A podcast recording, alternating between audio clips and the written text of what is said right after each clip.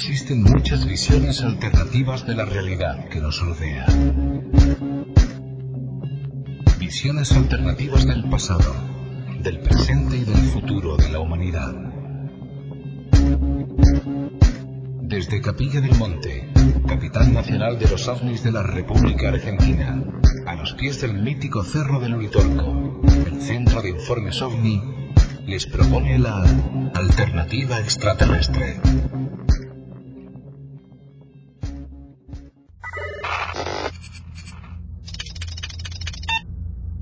Alternativa extraterrestre. Presenta y dirige Lozmari López. Redacción de noticias Mario Goros Terrazú. Con la colaboración de Ana Pinzani, Gabriela Calderone y Sonia Spicolet. Alternativa extraterrestre es una idea original de Jorge Alberto Suárez.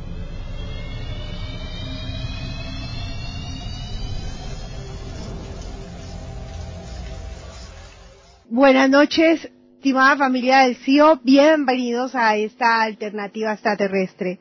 Como todas las noches, de lunes a jueves, aquí a las 22 horas Argentina, estamos transmitiendo para ustedes en la intención de llevarles lo mejor de la información de la temática OVNI y todo lo que para abrir o para continuar este gran debate sea necesario, por supuesto, establecer dentro de lo que entendemos nosotros eh, debe llegar a cada uno de, de ustedes, ¿no? Obviamente que nosotros estamos involucrados en ese gran debate. Antes de iniciar este mm, programa, quiero eh, por supuesto, pedirles mil disculpas, puesto que por razones de salud, eh, los días pasados no pudimos transmitir. Realmente quedé de cama y no, no pude llegar hasta los equipos a, a medianamente, por lo menos presentarles algún programa mm, grabado de Jorge o alguna otra eh, información pero me fue totalmente imposible. Eh, a veces parece que el cuerpo le reclama a, a las personas eh, descanso, ¿no? Y, y, creo que ese fue el llamadito de atención. Eh, ustedes saben que ha sido un año muy importante para Alternativa Extraterrestre, para el Centro de Informes OVNI, y en lo personal, por supuesto, muy, no solo difícil, sino se llevó con, con, con lo que propone el cada día. Y a veces uno no se da cuenta y, y sí, eh, son muchísimas cosas que, que van sumando. Y justamente en esos tres días que me, permití y me tomé, me di la oportunidad de, sentir, ¿no? Que era urgente parar, revisar y comenzar, si se quiere. Eh, aunque nuestros día a día son muy deliciosos, vivir aquí en Capilla del Monte con, con una energía muy auspiciosa para no estar en el estrés. Eh, la tarea que lleva el CIO es importante, todos los días hay no solamente a, atender al turista, sino recibir toda la cantidad de noticias y saber cómo eh, des, desplazarlas hacia, los hacia las diferentes bocas de, difusión. Y bueno, todo eso va llevando un tiempo, un tiempo que a mí en lo personal me, me llevó a este pequeño descanso, pequeño y largo para algunos que, que extrañaron nuestra alternativa extraterrestre. Pero aquí estamos nuevamente iniciando durante la semana, iremos eh, comunicándoles a ustedes por supuesto, de qué manera vamos a continuar con toda esta gran tarea del Centro de Informes OVNI. Hoy es el lunes 8 de abril del 2013, es el programa número 1793 de Alternativa Extraterrestre. Nuestro amigo Mario Goros Terrazú, como todos los días, nos hace llegar este informe del ranking semanal de iVox. Ustedes saben que es la plataforma en la que nosotros estamos propuestos y desde esa plataforma nos dice que la categoría misterio y otras realidades estamos en el número 34. La semana pasada estuvimos en el número 31. Les cuento que ya tenemos aquí en presencia, ya me está mirando y está esperando, por supuesto, el comenzar eh, su participación en el día de hoy, el señor Fernando Correa. acá desde México nos está esperando ya para iniciar esta conversación que nos lleva, por supuesto, a ponernos al día en la actualidad con todos estos temas. Eh, recordamos a nuestros oyentes que Alternativa Extraterrestre se encuentra, se encuentra presente en iBox y en iTunes para descargar los podcasts y escucharlos en diferido. Y para iniciar y, comunicarles a nuestros oyentes que eh, Alternativa Extraterrestre lo están transmitiendo en diferido en FMX Radio Soldini en Rosario y FM Radio Más Pilar de Buenos Aires. Nuestras amigas Isabel y Sandrita nos, transmiten en diferido eh, para estos mm, lugares y eh, espacios en los que otras personas que por supuesto no pueden escucharlo o que escuchan estas FM nos están em, eh, proponiendo para que podamos llegar a tanta gente, ¿no? Hay, mm, ustedes saben que los lunes es día de noticias, es el día de, de, es el día nuestro, es el día de los oyentes. Como es día de noticias, ¿quién mejor que esté presente en el programa de hoy acompañándonos nuestro amigo Fernando Correa?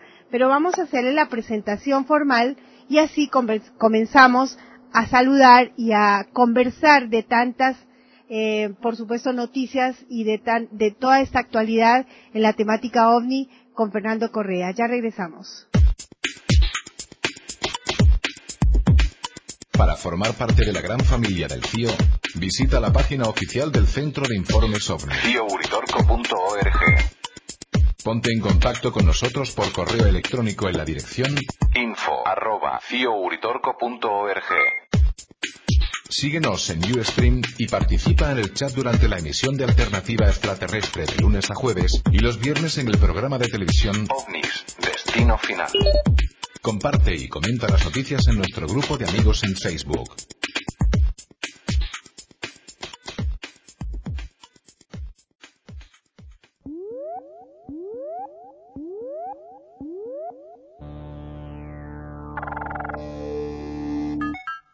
Alternativa Extraterrestre abre sus puertas a un diálogo constructivo entre los oyentes y destacados investigadores internacionales.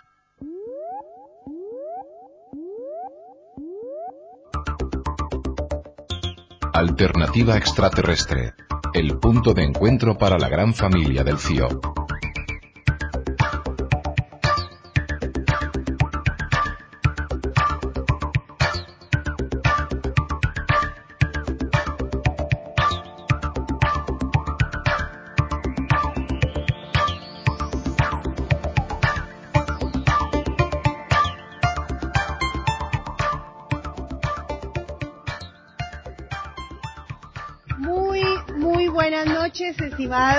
Fernando. ¿Cómo te encuentras? ¿Qué tal, Luz? Qué gusto saludarles. ¿Cómo están ustedes? Muy bien, te veo por allí. Creo que también está allí atardeciendo, ¿puede ser, amigo Fernando? Así es, está el atardecer en, pleno. Lo hemos puesto en nuestro Facebook. Y si lo quieren ver, también en el Twitter, Luz. El atardecer, ¿cuál es el aspecto aquí en la Ciudad de México? Estás en México, Fernando Correa hace parte del staff de Tercer Milenio, quien eh, codo a codo nos acompaña en esta gran eh, tarea que hace el Centro de Informes OVNI aquí en Capilla del Monte Córdoba, Argentina. Cuéntame, Fernando, ¿cuáles son las novedades que nos tienes? Primero, en la temática OVNI, porque el, contigo me encantaría explayarme un poco más en la parte de la astronomía, pero en la temática OVNI, cuéntame, ¿qué, qué nos tienes? Pues mira, ha trascendido que allá en Rusia los canales de televisión, ¿ahí me oyen bien? Perfecto, te estamos escuchando. Allá, allá los canales de televisión le están dando mucha importancia a videos que muestran que un ovni le pegó al meteorito en Chelyabinsk. Señalan que tal vez evitó que cayera más abajo o que golpeara en la superficie de la Tierra. El video ha sido considerado desde los periódicos Siberian Times y un mes después de que cayó el meteorito, es decir, el 15 de febrero, el 15 de marzo, allá en Rusia lo presentaron en la televisión, nosotros en tercer milenio, el 10 de marzo, dimos a conocer que este periódico, el Siberian Times, mostraba un análisis detallado, por si lo quiere buscar es así, de Siberia, Siberian Times, y le pone ahí un ovni destruyó al meteorito, y de Chelyabinsk, desde luego. Entonces, ahí en Rusia, el 15 de marzo, Luz, juntaron en un panel, en un programa de televisión, imagínense ustedes amigos, un panel donde hay un conductor al centro, un moderador y hay un grupo de invitados muy especiales.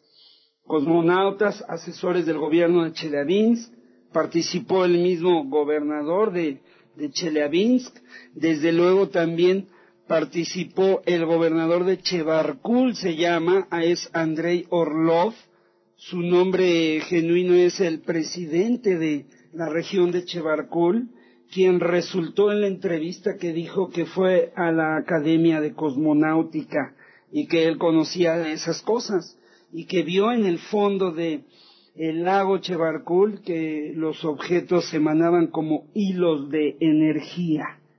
Hilos de energía, así lo señaló él.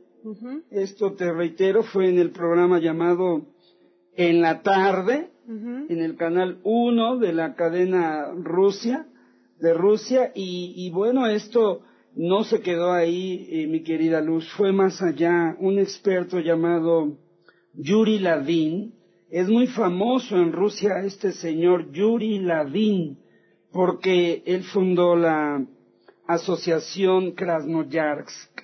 Esta asociación Krasnoyarsk se dedica a buscar el meteorito en Tunguska, Luz. Ajá.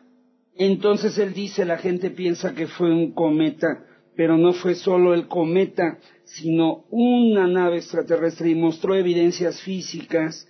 Esto pues lo estamos presentando en esta semana, se va a estar repitiendo en tercermilenio.tv, donde por ejemplo el cosmonauta aviador Georgi Greuko, dos veces condecorado como héroe cuando la ex Unión Soviética, dijo que podría ser una nave de Marte fueron muy muy lejos me parece. ¿Y este, a, qué se debe que si se sabe a qué se debe que hagan eh, el dato tan concreto Fernando pues mira aquí en este programa no es solo eso.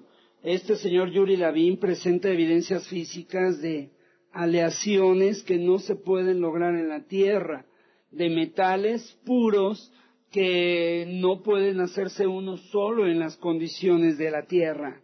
Sí, también estuvo eh, un conductor de un programa de televisión, o sea, fue invitado, o, otro señor eh, conductor, desde luego, a este programa, eh, repito el nombre para que el, que sea detallista de los investigadores de Sudamérica, quienes envío muchos, muchos saludos, aprovecho Luz. Sí, señor. Este programa se llama Esta tarde lo conduce Andrei Malakov. El grupo de expertos planteó la posibilidad de que un ovni destruyó el meteorito. Uno de ellos fue este cosmonauta, otro cosmonauta, eh, perdón, eh, sí, otro cosmonauta que fue a la Academia de Cosmonáutica es Andrei Orlov, que señaló esto que decía Luz, de que estaban los meteoritos en el fondo del lago y emanaban hilos de energía. Ahora, con esos datos estamos casi dando por hecho que viene mm, aparatos directamente de Marte, es decir, que allí hay alguien. Pues mira, a decir de este astronauta, pues de una u otra forma eh, así lo dijo, lo dijo él, y, queda ahí en, en, el antecedente de que, pues, ¿cómo considerar? Porque dice también Yuri Lavin que en Tunguska cayó un ovni, y que en Chelyabinsk también es posible que hayan caído fragmentos de un ovni. y, y, bueno, está señalando el, el gobernador de Ariadne Chelyabinsk que, que este asunto pues fue más allá, que se partió en muchísimos fragmentos, que la gente los recoge, que les quita los metales preciosos y que los vende y, y que entre ellos podría ir piezas de, de una posible fragmentos de un vehículo extraterrestre, ¿de qué se trataría? Esto recuerda mucho que Tunguska, el primero que pensó que ahí había caído un ovni fue precisamente Joseph Stalin. Eh, Joseph Stalin en ese entonces era eh, el presidente del Partido Comunista, o sea, literalmente el líder. y, y él eh, envió en repetidas ocasiones allá a este lugar Tunguski, como le dicen en Rusia, a buscar el, el, objeto no identificado. Entonces, aquí hay un planteamiento. En 1908, el 30 de junio, un objeto u otras inteligencias nos ayudaron, porque Yuri Davin lo invita en este programa a preguntarle, oiga, en Chelyabinsk nos ayudaron otras inteligencias. Hay uno que señala, este, precisamente este asesor de, de la región de, de Chelyabinsk, este señor, este, señala que ocurrió un milagro en la trayectoria del objeto no identificado. Entonces son asuntos muy interesantes. Yuri Lavin en esta fundación que dije de nombre muy extraño, Krasnoyarsk, esta fundación eh, allá en Rusia, diez años ha ido a buscar eh, expediciones ahí al lugar de Baikita, señala que el ovni habría perdido el control, esas palabras salieron de su boca, eh, señala Yuri Lavin que el ovni habría perdido el control y que cayó en, en Baikita en ese punto en especial, y dice, para redondear el comentario Luz, que todavía hay fragmentos y hay restos ahí.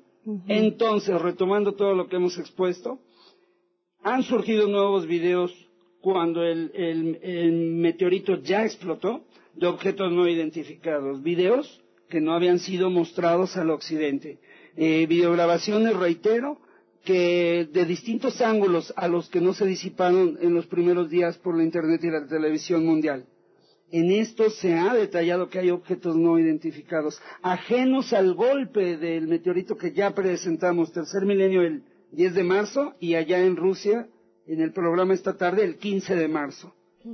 Entonces, ¿acaso ahora habrá que ir a buscar fragmentos de un ovni? Dice el gobernador de Chelyabinsk que eso será, pero hasta el el verano, porque ahora hay hasta 60 centímetros de nieve. Mm.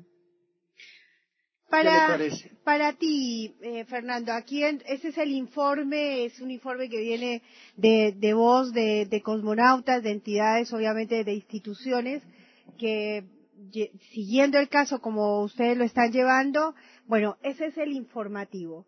Ahora, yo te pregunto a ti, Fernando, que eh, tú sobrevuelas igual que por estos lugares la información de la temática OVNI un poco más allá que las instituciones o que las mismas personalidades que desde algún lado sabemos que proponen sus informes eh, no y así lo se siente desde acá no eh, tal cual debería ser.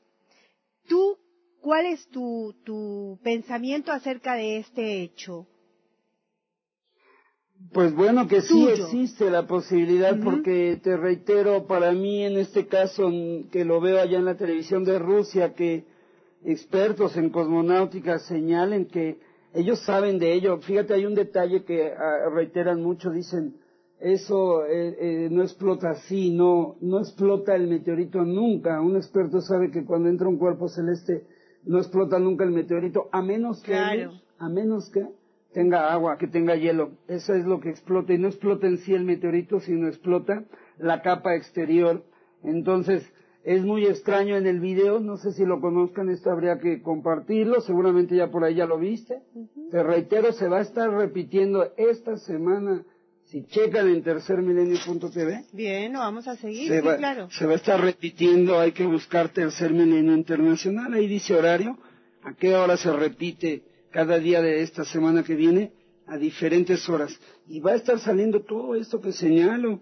Entonces, este, a mí me parece de lo más notable, eh, el asesor Konstantin Sivko dice ocurrió un milagro en la trayectoria del meteorito y, y, bueno, este señor Sivko, y luego el otro que se llama Miakchenkov, este señor que también es, es un periodista, Alexander Miakchenkov, dice, los expertos señalan que es un ovni. Yo así lo pienso.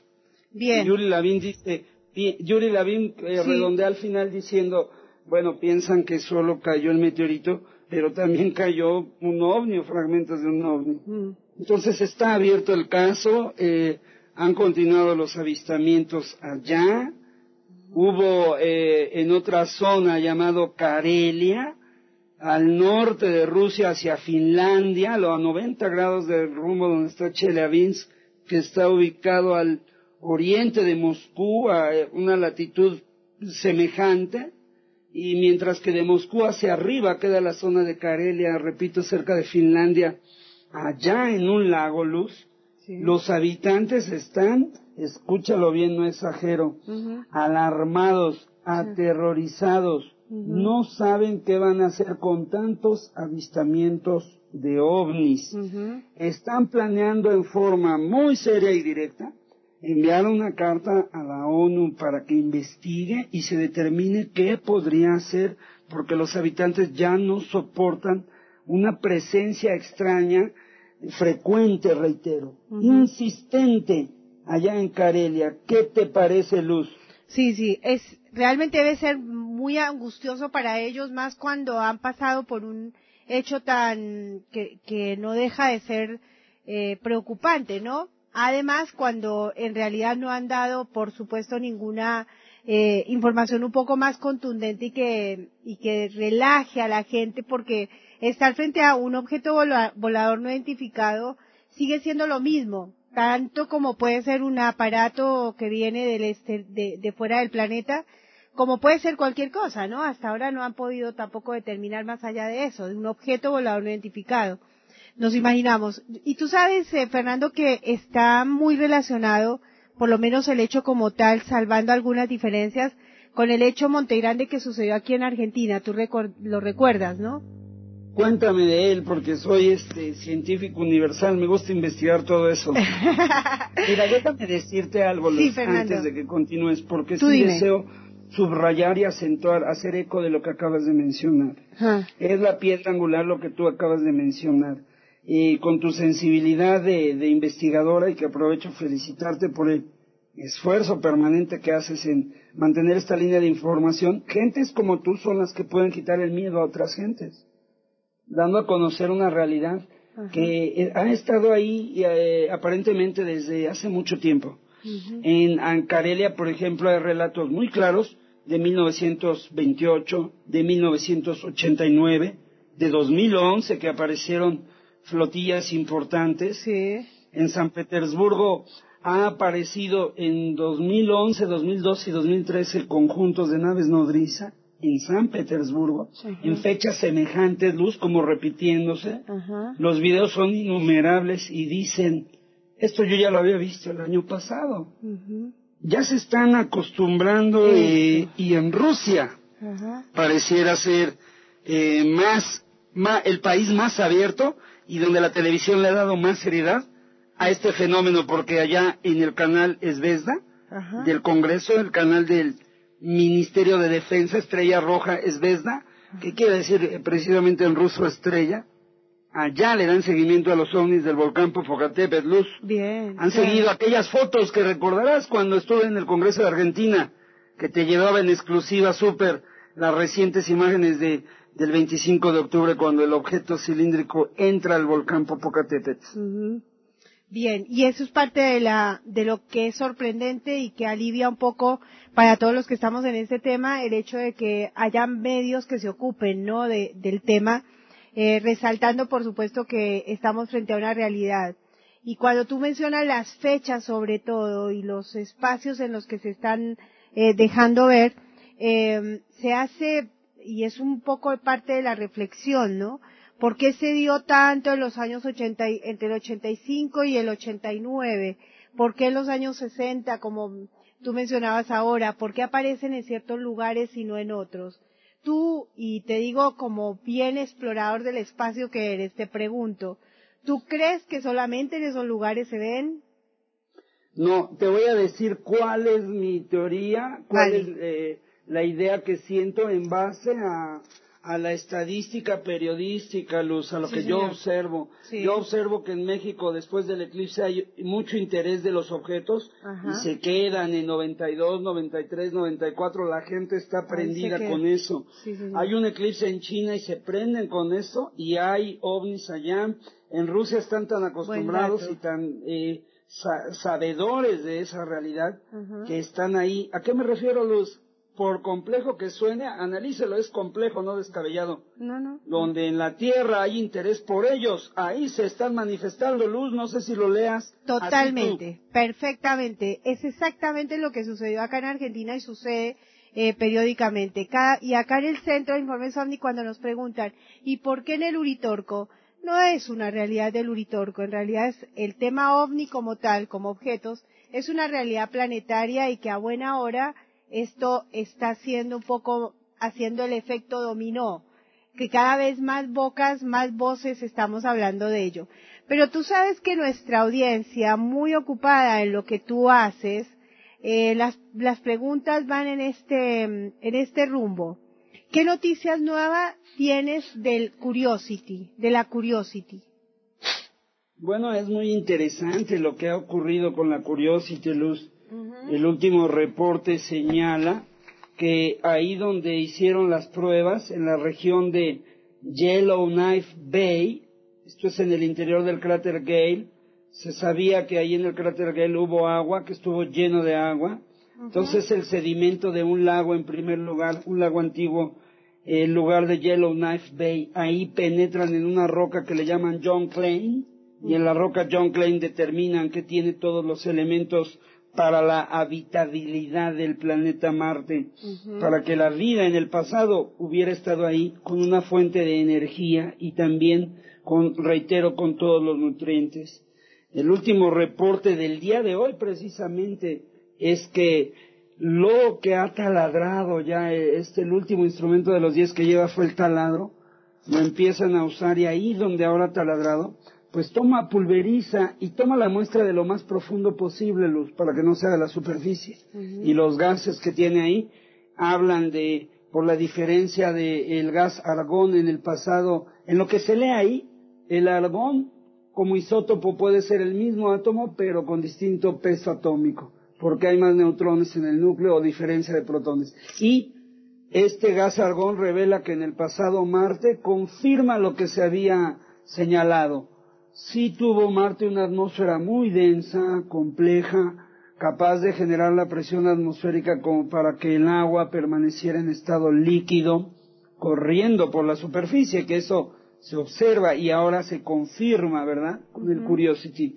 También el Curiosity determina que la comparación con el Opportunity, con el Spirit, estos rovers, y anterior a ellos, en 97, el 4 de julio, que llegó el Pathfinder, y antes de ese, en 1976, los dos vikingos que llegaron a Christ y a Utopía, todos estos lugares que te mencioné, Luz, junto con el que se fue en 2008 al Polo Norte, el Phoenix, los suelos que encontraron todos indican que es uniforme Marte, que es como el cráter Gale a grandes rasgos.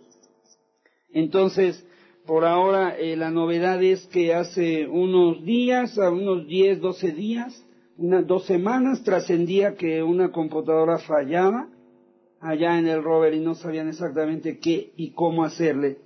Lleva dos computadoras, son redundantes, es decir, es como si usted en su computadora da un clic y selecciona algo, allá lo hacen dos computadoras simultáneamente, ¿los me doy a entender? Sí, sí, sí, sí, claro. Entonces, en la redundancia de la computadora A y la B, una estaba fallando, al parecer no cargó bien una batería, etcétera, pero lo sacaron adelante porque se fueron con una sola y luego lo restablecieron.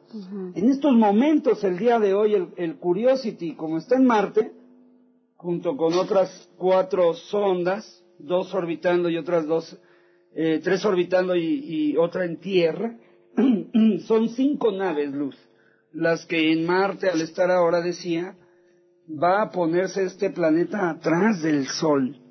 Y tendrá que ya evitarse enviarle comandos al Curiosity para que no lleguen truncados y haga funciones erróneas, porque el que las instrucciones de las antenas de la Tierra viajen a Marte cerca del Sol, lógicamente eh, va a estar muy en un ángulo muy cerrado. Y el día crítico es el 17 de abril, o sea que estaríamos hablando de que Ojalá no se pierda el Curiosity en este paso cerca del lado eh, trasero de nuestra estrella. Ojalá no se pierda el Opportunity. Ojalá no se pierda la Mars Express de la Agencia Espacial Europea, eh, la Mars Odyssey, que lleva más de 10 años allá y es la sonda que más ha investigado el planeta Marte de toda la historia de todas las naves, la Mars, Mars Odyssey. Ahí está y funciona muy bien, con el instrumento TEMIS y High Rise. Y está una más moderna que la Mars Odyssey, la última que se fue a orbitar, la Mars Reconnaissance Orbiter. ¿Por qué menciono? Ojalá no se pierdan luz. Porque se va a interrumpir la comunicación y en uno de esos pasos se perdió la nave Mars Global Surveyor. Ah, sí, señor. La que dejó esa fotografía bien eh, investigada por la doctora Marina Popovich. No, bueno, esa? fotografía de, eh, el, objeto eh, fue de la sonda Phobos 2, ¿no? Claro. Sí, y un objeto semejante está el antecedente que fue captado por el, el Spirit precisamente en el cielo allá en Marte. Ajá. Por el Spirit sobre los cielos de Marte, un cilindro también enorme, eh, pues a lo que reveló Marina Popovich. En Las Vegas ya hace unas décadas a Jaime Maussan. Sí, señor, sí, señor. Dice, eh, la pregunta que nos hacía nuestra amiga Mary Rose acerca de la Curiosity, la expone un poco más y a ver tú qué, qué sugieres. La expone así, Esco, buenas noches Luz, saludos al invitado y a los radio escucha. ¿Le puedes preguntar al invitado sobre las imágenes enviadas por el, por la Curiosity que supuestamente NASA está manipulando? ¿Qué más se sabe de esto? Desde ya, gracias. Bueno, mira, aquí esto inició, nosotros también eh, le hemos dado seguimiento a esto. Esto inicia cuando llega el Curiosity a Marte. Hay un programa que se llama Mars Explore. Las imágenes tridimensionales que usted puede manipular en este programa Mars Explore son generadas por la cámara más potente que le da la vuelta a Marte, que está en la nave orbital Mars Reconnaissance Orbiter. Entonces, este mapa antes del amartizaje del Curiosity en esa región del cráter Gale mostraba determinados rasgos que eran pues e, si uno ve las imágenes eh, no tienen aparentemente nada de diferente a lugares que cuando amartiza la Curiosity y nosotros accesamos a este sitio de la NASA oficial y las imágenes genuinas que ellos eh, pusieron ahí tienen el llamado copy-paste. Eso es verídico. Es un misterio qué clase de materiales puedan estar ahí y que posiblemente ellos ya vieron primero y no quieren que vean otras naves. Eh, entonces, eh, la polémica es grande por los llamados copy-paste y no son pocas regiones.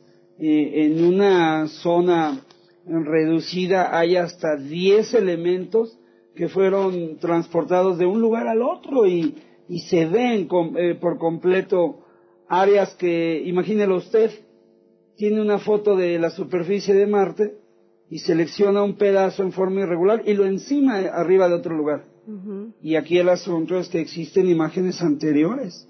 Y el asunto es que cuando uno ve esto, dice, sí, este elemento de, de la superficie de Marte es gemelo idéntico a este.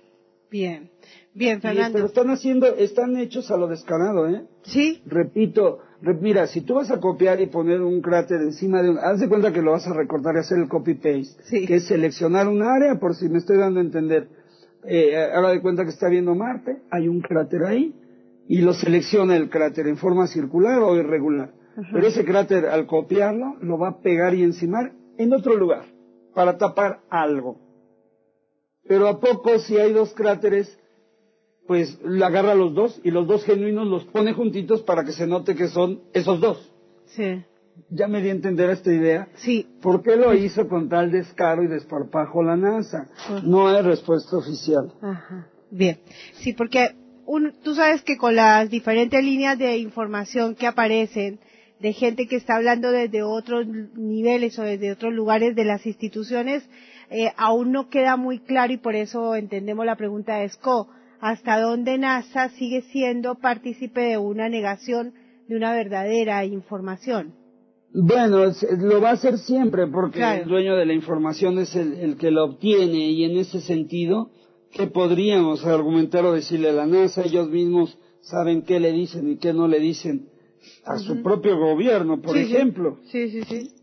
Entonces, ¿qué podríamos esperar eh, los investigadores, dado que esto para ellos, pues está este, lejos, lejos de, de ser reconocido abiertamente. Cualquier cosa que, que ponga en fragilidad su sistema, eh, el hecho de que hay otra inteligencia, hay otros y son superiores o son simplemente otros y son inteligentes y está la posibilidad del contacto. Mira, Luz, yo, el trasfondo es este, en el sentido de no tener miedo. Yo quiero que reflexionen qué cosa en la Tierra, en todo el planeta, tiene la capacidad de cambiar a la humanidad, de cambiarnos a todos y hasta en forma, diría, casi de súbito, en forma muy rápida. Y pocas cosas lo, lo son en realidad. Y desde luego va, me pueden contestar el amor, el amor cambia todo y todo, sí, pero en cuánto y tiempo y cómo. Pero imagínate el contacto, el que ya los gobiernos lo digan abiertamente, que esté una coordinación y una embajada en la ONU, que se establezca un método de comunicación común, cosas muy importantes, no es solo que nos visiten, sino lo que sigue, Luz, es en lo que hay que pensar. Y que ese sería un gran paso, ¿no, Fernando? Porque ese día que establezcan la, la verdadera información, al, al no estar eh, trascodificada bajo intereses que solamente ellos saben por, por qué, eh, seguramente tendríamos un diálogo un poco más eh, diferente ante estas realidades. Aquí con tantas preguntas y nada resuelto, eh, la, la, humanidad en sí vive en el miedo y vive en la, en la total, en, en el total desalojo de, de, su realidad, justamente porque no nos cuentan. Algún día, ¿será que nos cuenten todo, Fernando? Eh, sí, es un proceso prolongado, es de varias generaciones y considero que la humanidad lleva avanzadas, este, pues varias generaciones ya, que te podré decir de manera firmemente al menos tres o cuatro generaciones y consideramos que cada generación es de 25 años, pues bueno, en el siglo XX se cumple, si no me equivoco, que la generación 20, uno puede hacer sus cuentas y así que del año cero al año 2013 en el que vamos, es un cambio súbito el que ya está haciendo la Internet. Nadie visualiza luz que a través del Internet podría hacer la jugada. Vete a saber cómo podría establecerse eh, una especie de correo, de telex interplanetario.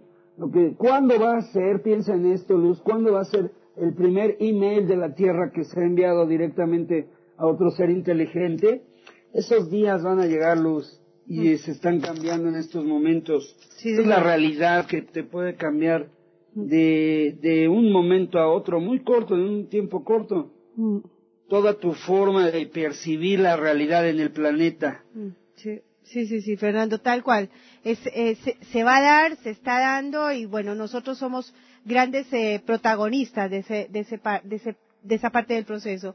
Dice Mario Gorosterrazú, ¿te acuerdas de ese amigo, no? Así es, claro que sí, me da muchísimo gusto. Qué eh, reportaje extraordinario presentó de, desde luego, nuestro amigo homenajeado recientemente, don Jorge Suárez. Así es, nuestro amigo. Historia y importancia. Sí, señor. Dice Mario Gorosterrazú, pregunta, un saludo, por supuesto, un abrazo muy afectivo para ti y dice, ¿qué sabe de la siguiente noticia que se leyó por estos días en medios periodísticos? Barack Obama quiere capturar un asteroide. Barack Obama presentará... no solo eso, lo quiere llevar, lo quiere jalar cerca de la luna. Ajá. ¿Y? Porque estiman que la minería espacial es el futuro inmediato y tangible de, de la carrera espacial. Hoy en día el negocio es construir no solo aviones, sino cohetes, naves espaciales. Y muchas naves espaciales, fíjate bien, Luz, muchas naves espaciales que lograrlas, perfeccionarlas, tomó eh, al menos un trío de generaciones en la NASA para que, un trío de ciudadanos americanos, para que se llegara al momento de que pudiera la iniciativa privada producirlas. Pero ¿qué les van a hacer? Tienen que ir a buscar el oro, el magnesio, a los asteroides, tienen que ir por los elementos, Veto a saber, Luz, aquí en la Tierra no se vislumbran muchas cosas, como por ejemplo la sequía, el efecto climático que se va teniendo en, en los últimos años, de lluvias extremas donde no era tan común y sequía prolongada donde era el régimen normal.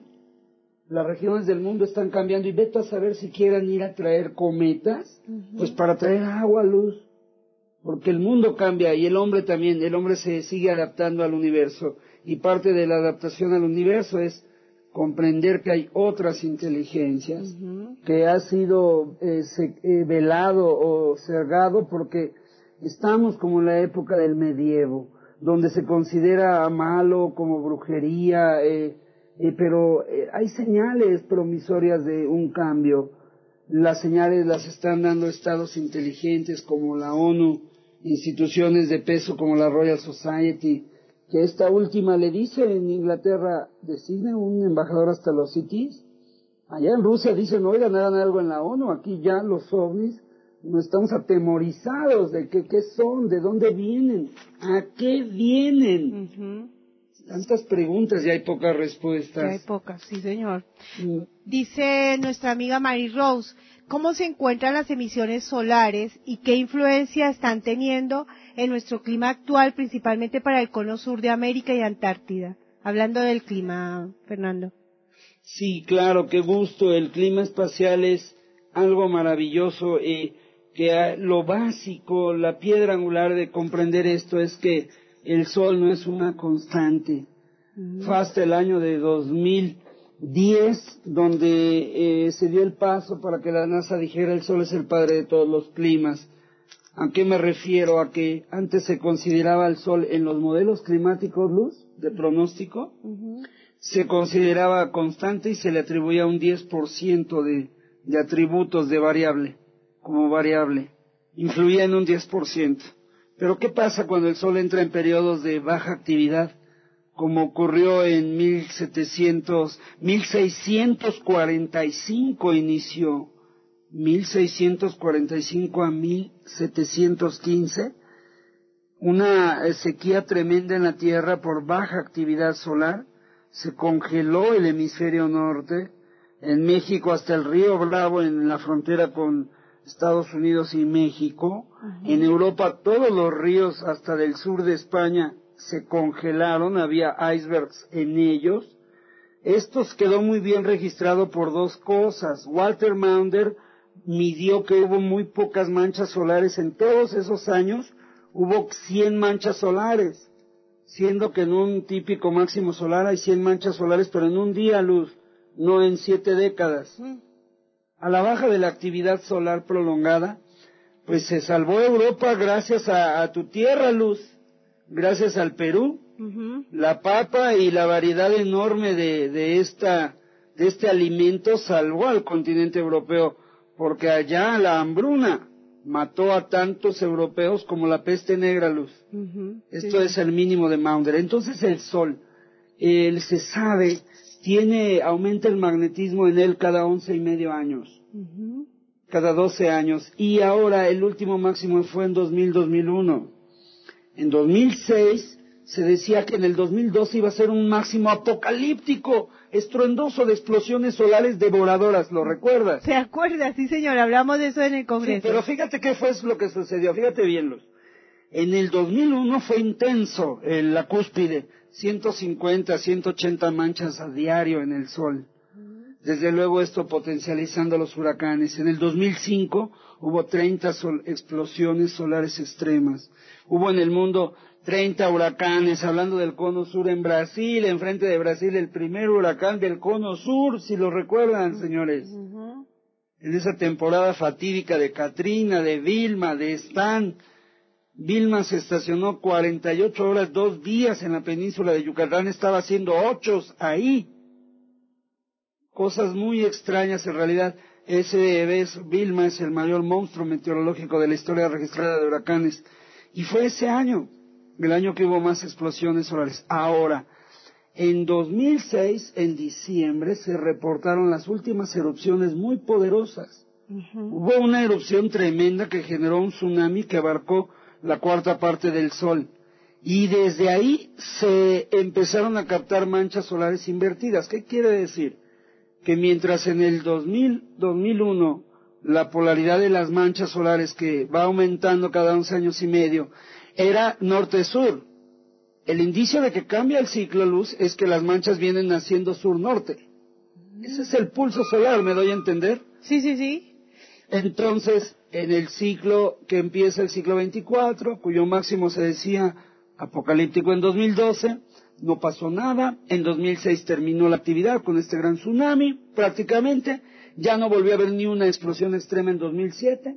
En 2007 la sonda Ulises le daba por tercera vez la vuelta al Sol desde que fue enviada hasta la órbita de Júpiter para que Júpiter la regresara hacia el polo sur del Sol y hacia el polo norte, que lo pudiera ver los polos del Sol. Entonces mide en una vuelta gran actividad solar y mide en otra vuelta gran actividad solar y en la tercera vuelta, ¿qué crees? Bajísima actividad solar. Mm. Empieza el mínimo de actividad y se va a un mínimo profundo, dicen los científicos. está debilitado el viento solar, dictamina la sonda Ulises. la presión dinámica y la temperatura del viento solar de un 15 a un 20% menos. En 2008, quien vea la estadística del clima espacial, fue el año con menos manchas en 100 años. En 2009 prácticamente no hubo manchas. En 2010 prácticamente tampoco hubo. En 2011 empezó fuerte, muy fuerte y se bajó. Y en 2011 fue más fuerte que 2012 luz.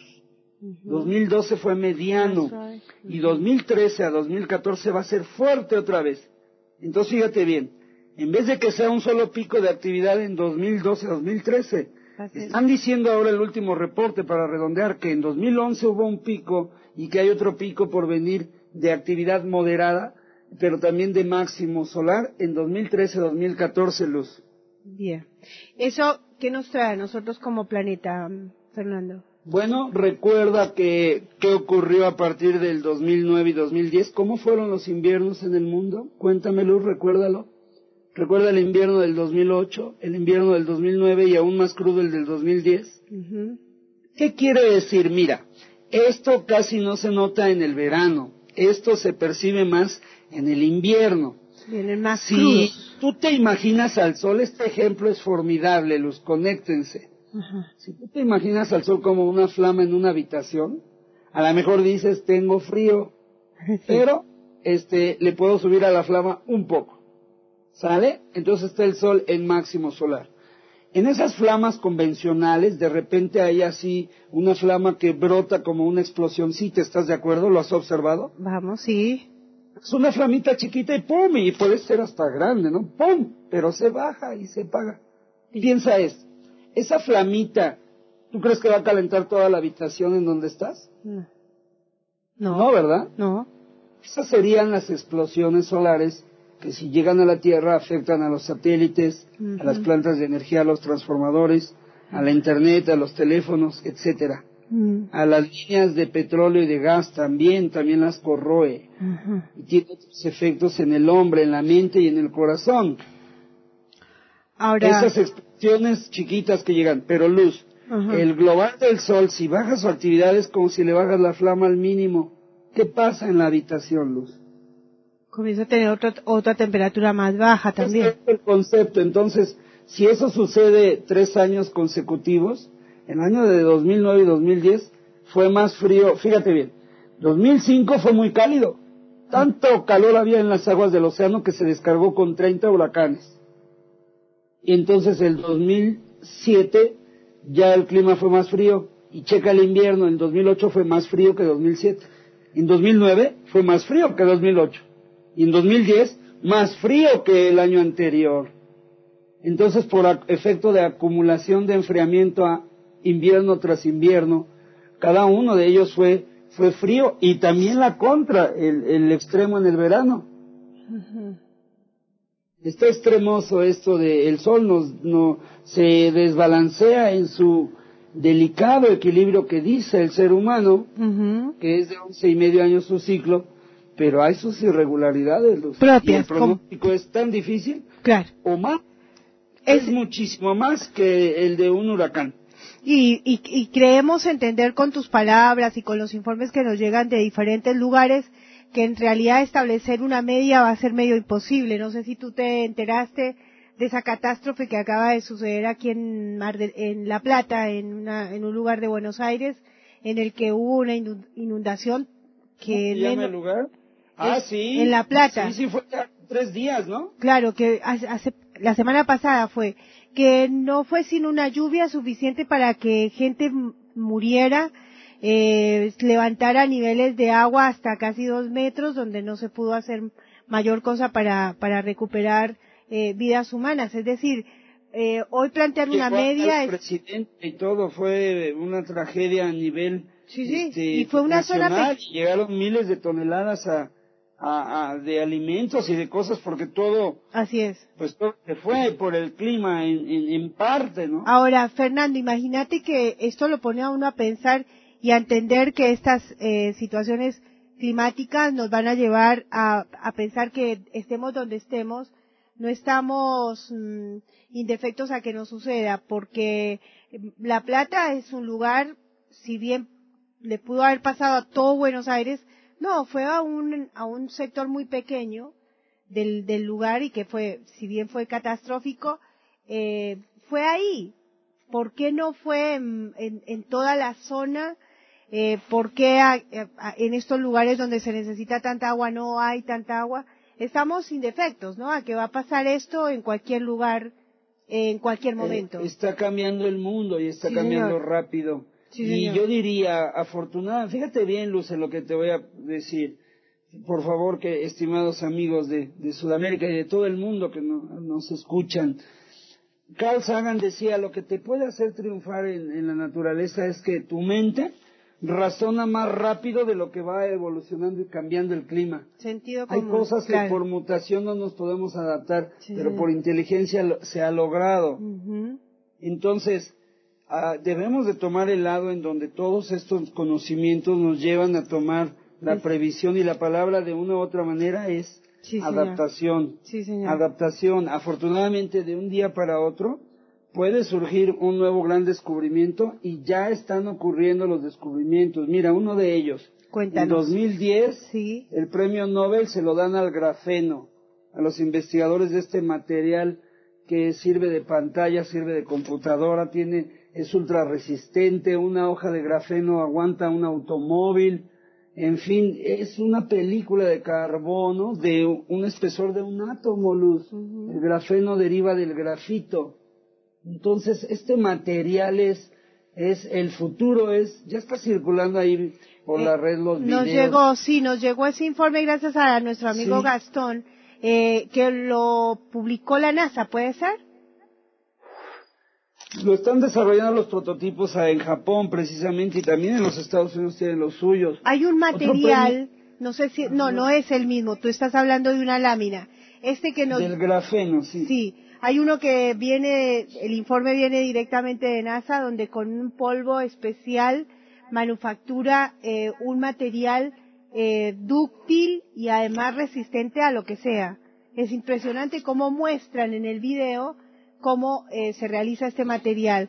Pero no será... Sí, son los materiales espaciales ya directamente. Claro, no será, Fernando, que este material ya lo conocen hace mucho tiempo y recién nos están contando. Por supuesto, siempre ha sido así. Luz, mira, en los Estados Unidos hay un detalle que hay que considerar. Mm. Por ley se tiene que desclasificar a los 20 años cualquier proyecto de investigación militar, Luz. Mm. ¿Tú sabes la razón por qué por esto se hace por ley incluso? ¿Por qué? Es relativamente sencillo, Luz. Si una empresa como Lockheed, como Rockwell, McDonnell Douglas, ah, eh, Martin Marietta, en su momento se llamaba Martin Marietta, ahora es Lockheed Martin, pero bueno, este, estas que mencioné armaron cada una, una puso la cabina del transbordador, otra hizo el fuselaje, otra las alas, otra las toberas, los motores, ¿me doy a entender? Entonces, si estas compañías invierten años en desarrollar el arma prototipo, el vehículo prototipo, el avión prototipo, los años que se invirtieron y que se gastaron millones de dólares, tienen que liberarse las patentes tarde o temprano para que pueda irse esa tecnología a los Boeing, para que se pueda ir a los aviones, ¿me explico? Que se pueda ir a las cámaras fotográficas, de video. Esa es tecnología que empezó con la sonda Voyager, por ejemplo, con la Voyager 1 y Voyager 2, para mejorar el sistema de imágenes de, de la Pioneer. No obstante, las Voyager que fueron lanzadas en los 70, pues cuántos años después está en un CCD, una videocámara, este sensor. Y ahora no falta en ningún celular. Claro. Sí, está claro que, bueno, en esto de la... Es una razón de por qué desclasificar. Eh, a veces uno se pone a pensar en esto, en este tema de los protocolos. Amigo Fernando, la verdad, debo decirte que ha sido un, nuevamente muy mm, eh, delicioso desde el aspecto mm, de la cantidad de material que nos entregas en este, cada vez que te presentas en nuestra alternativa extraterrestre quiero resaltar dos cosas que tú nos motivas porque datos todo el tiempo tenemos, informes como el que tú nos das como gran experimentador y cerca de, todo lo que la NASA realiza, eh, nos vienen bien. Pero, por ejemplo, cuando tú nos dejas esta reflexión, ¿dónde se ven ovnis? ¿Y qué dijiste? Ah, pues donde la gente tiene interés en ellos. Genial donde la gente atiende y asiste, donde de una u otra manera se perciben que, que se está investigando, que se está intentando. Yo creo que estas demostraciones de, de naves nodrizas allá en Rusia, el hecho de que la televisión se dan el lujo, porque para mí es un lujo, los periodistas allá dicen, otra vez en Chelyabinsk, otra vez invadieron pacíficamente, otra vez, y utilizan las palabras otra vez.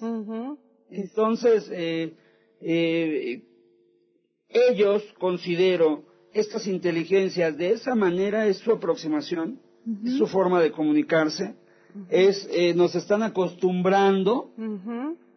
También en la Tierra se nos está acostumbrando desde las películas. Yo deseo compartir que acá en la Universidad Nacional Autónoma, Autónoma de México hay un programa llamado Radio UNAM en el mundo donde revelan cómo determinadas películas son realizadas en Hollywood eh, por prescripción del Pentágono, pedidos para dar a conocer armas, y por ejemplo la de Rambo, esa tiene prescripción del Pentágono, la de Terminator tiene prescripción, la de Back to the Future tiene prescripción, todas tienen luz. Sí, claro.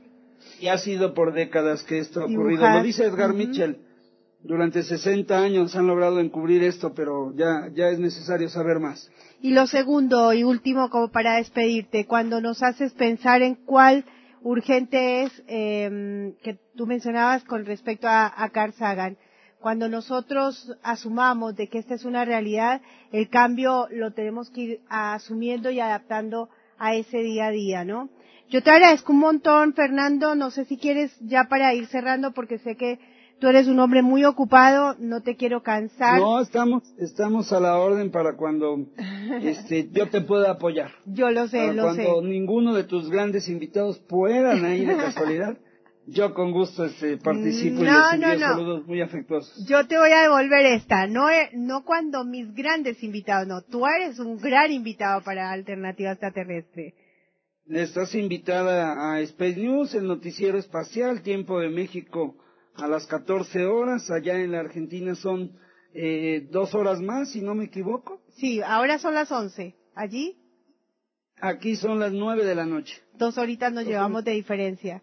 Bueno. Dos horas más allá, si lo quieren ver, este, pues es a las 4 de la tarde, tiempo de, de Argentina, de ese meridiano, y yo los espero en el noticiero espacial y te espero a ti, Luz, para compartir y este espacio está abierto a todos los investigadores de, Sudamérica, que recuerdo con mucho afecto, también este, destacarlos para despedirme, que me es grato recibir tus informes, ver tu página, la actividad que tienen, la que tienen amigos, pues como Iván, es el centro IDREC, los videos que me envía, Pablo eh, ¿cómo se llama? Pablo Bancraft. Pablo, dije bien entonces. este, la señora Silvia Simondini y su hija, desde luego, todos los investigadores que veo ahí, ahí en el, el navegante, desde luego, este navegante ahí holandés que lo veo en el Facebook también. Neo. Ahí me lo saludas igual que a Marcelo y a todos. ¿Cómo no? Estamos en contacto y reitero que Space News Es un portal abierto a todo lo que quieran compartir e investigar juntos con nosotros. Claro que sí, Entre Fernando. mejor nos comuniquemos como humanidad, como civilización,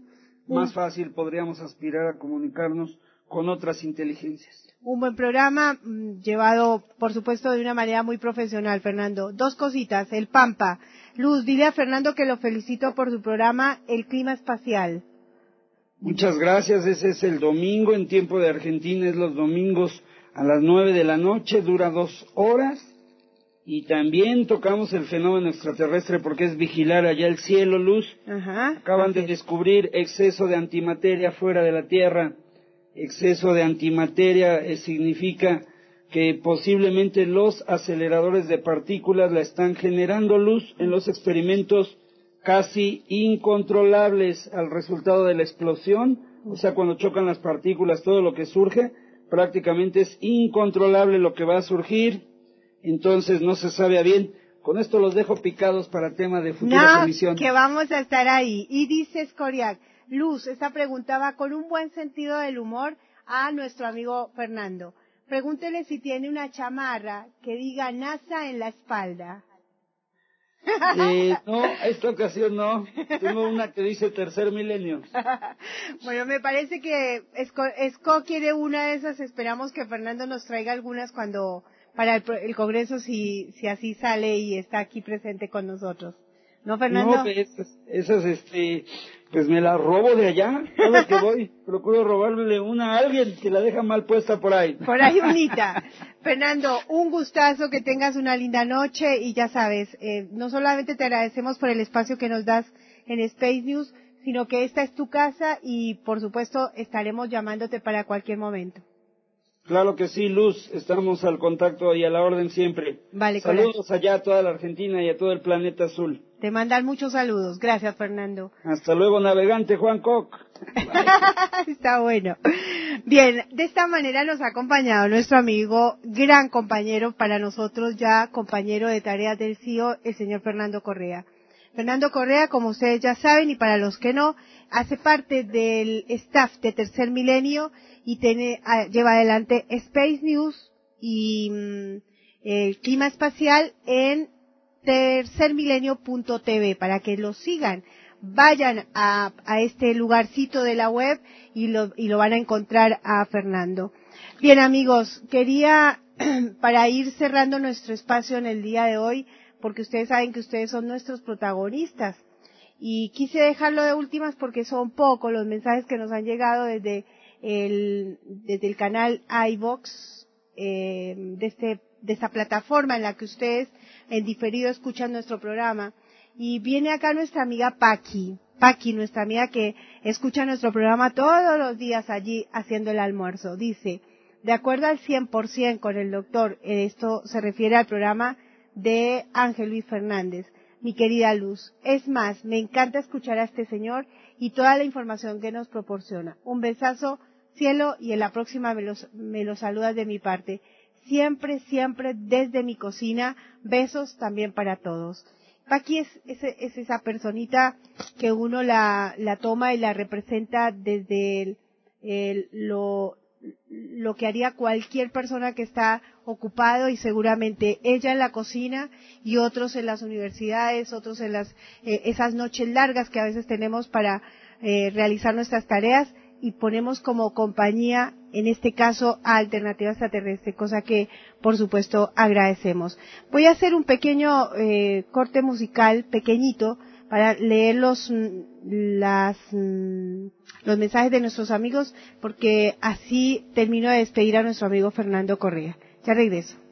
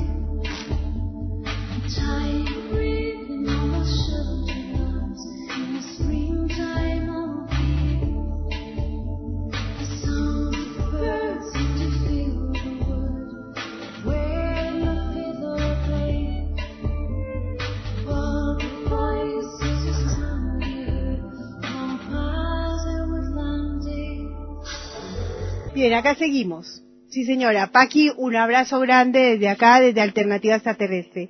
Escrito por Raúl del audio profesor Pedro Romanius. Recuerde que estamos en esos días en lo que eh, cuando nuestro invitado nos no puede estar presente, pasamos en el recuerdo con Jorge Suárez y las voces de quienes hablaron cuando de esto casi nadie hablaba, cuando estamos hablando del tema ovni. Dice Raúl, gracias por la entrevista, gracias Jorge Suárez.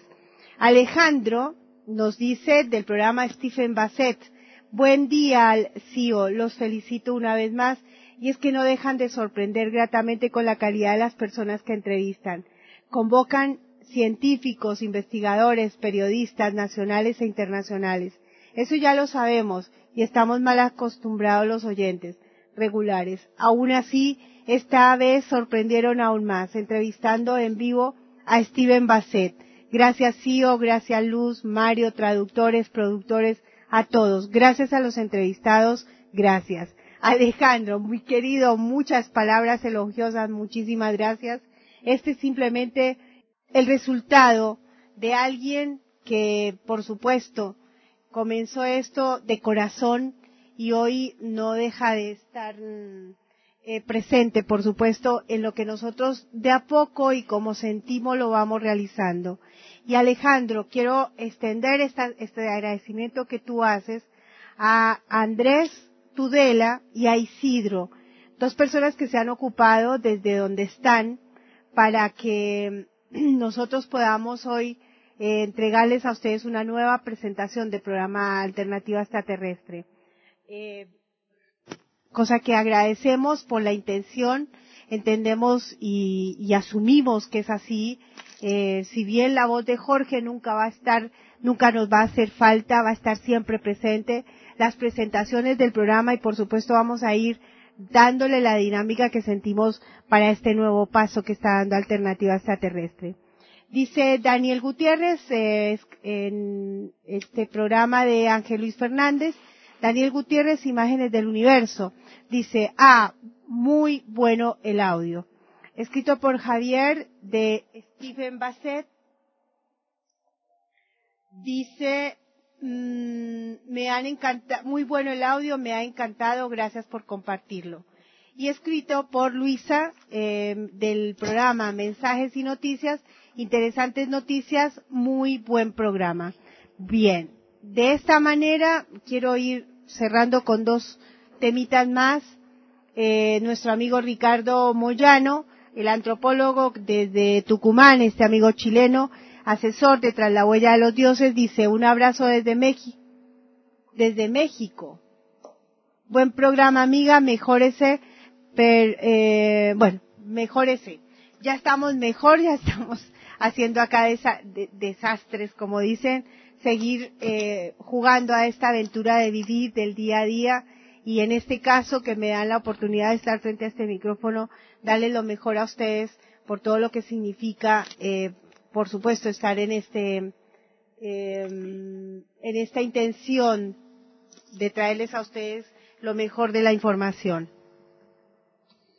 Bien, familia del CIO, agradecerles nuevamente el que hayan estado ahí detrás de este, de este micrófono escuchándonos.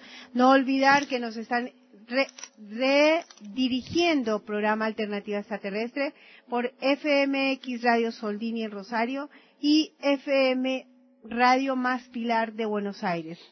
Eh, me quedo con esto que nos deja Fernando Correa hoy en nuestro programa Alternativa Extraterrestre. OVNIS en todas partes. ¿En dónde está la... Y, sabe por qué lo, lo recalco? Porque justamente nos llegó hace unos, unas horas atrás un video de un desayuno que se hizo en el 2011 en Telefe, bueno, en América, en América es, eh, donde estaban hablando investigadores de la temática OVNI y desafortunadamente se da la intención de que solamente en algunos lugares se ven los objetos y esto es lo que hacen los medios de comunicación, mediatizar, como hacen con cualquier tema, hacen la fama del tema. Pero sabemos muy bien que los ovnis están en todas partes, mejor, que toda esta realidad extraterrestre hace parte de nuestra realidad diaria. Por ello mismo, eh, nos ocupamos de la temática para ver el debate abierto y tratar de recoger todos estos datos y llevarlos a nuestro diario vivir. Nada más por hoy, desearles una feliz noche y esperarles mañana. Tenemos invitada internacional, eh, no quiero decir el nombre para que todo salga en orden, así que mañana nos encontramos en la, a la misma hora, mm, como todos los días de lunes a jueves, a las eh, 11, 10 de la noche y los dejo con este, con esta reflexión. Los dejo con esta reflexión.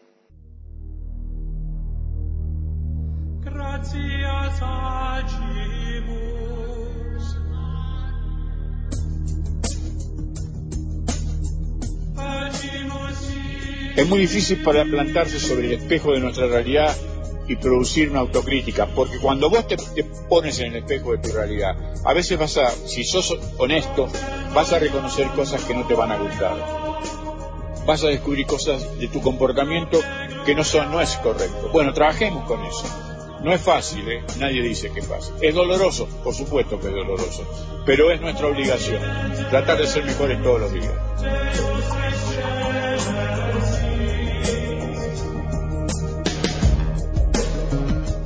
tenemos que dejar de ser manadas y ser personas, como decía el doctor Fernández Jiménez Loz, un gran investigador español, personas bien construidas y hacernos responsables de la autoridad que tenemos como ser humana de ejercer de eso, de ser humano pero bien construido. ¿no?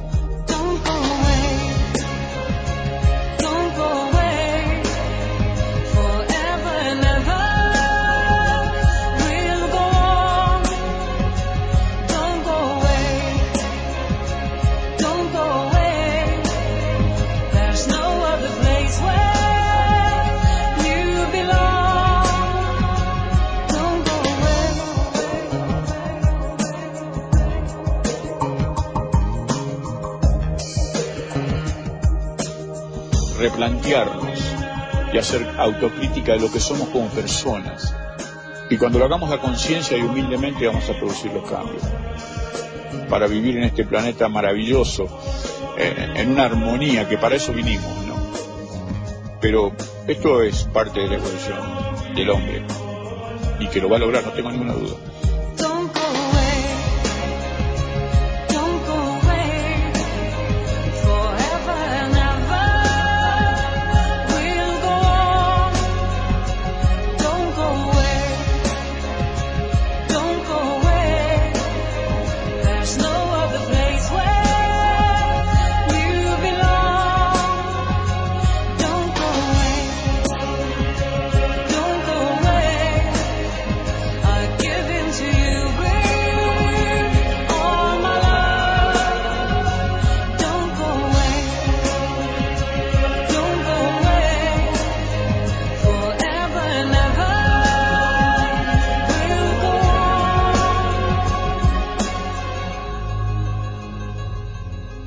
Es un mensaje de esperanza, que podemos hacernos beneficiarios de la presencia de estas personas que manejan una tecnología impensada para nuestros más grandes y desarrollados científicos. Por eso vienen a que esta criatura, además ser humano, tome el camino correcto para el cual fue creado, para luego darse un abrazo en el espacio que espero que sea lo más pronto posible por la realidad planetaria.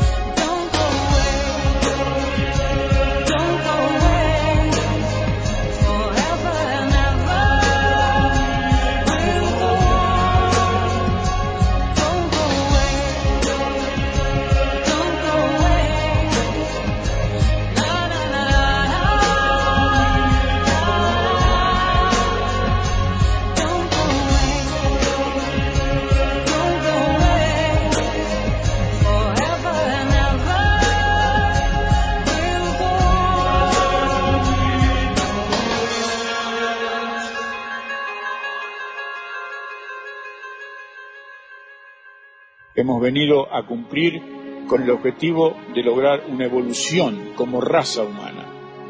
Y tenemos la capacidad de lograrlo. No se dejen convencer de que eh, no tenemos esa capacidad. Podemos. Cuando el hombre pone sus límites de, pensamiento, se transforma en un ser patético. Cuando el hombre es un libre pensador, puede llegar a ser un dios.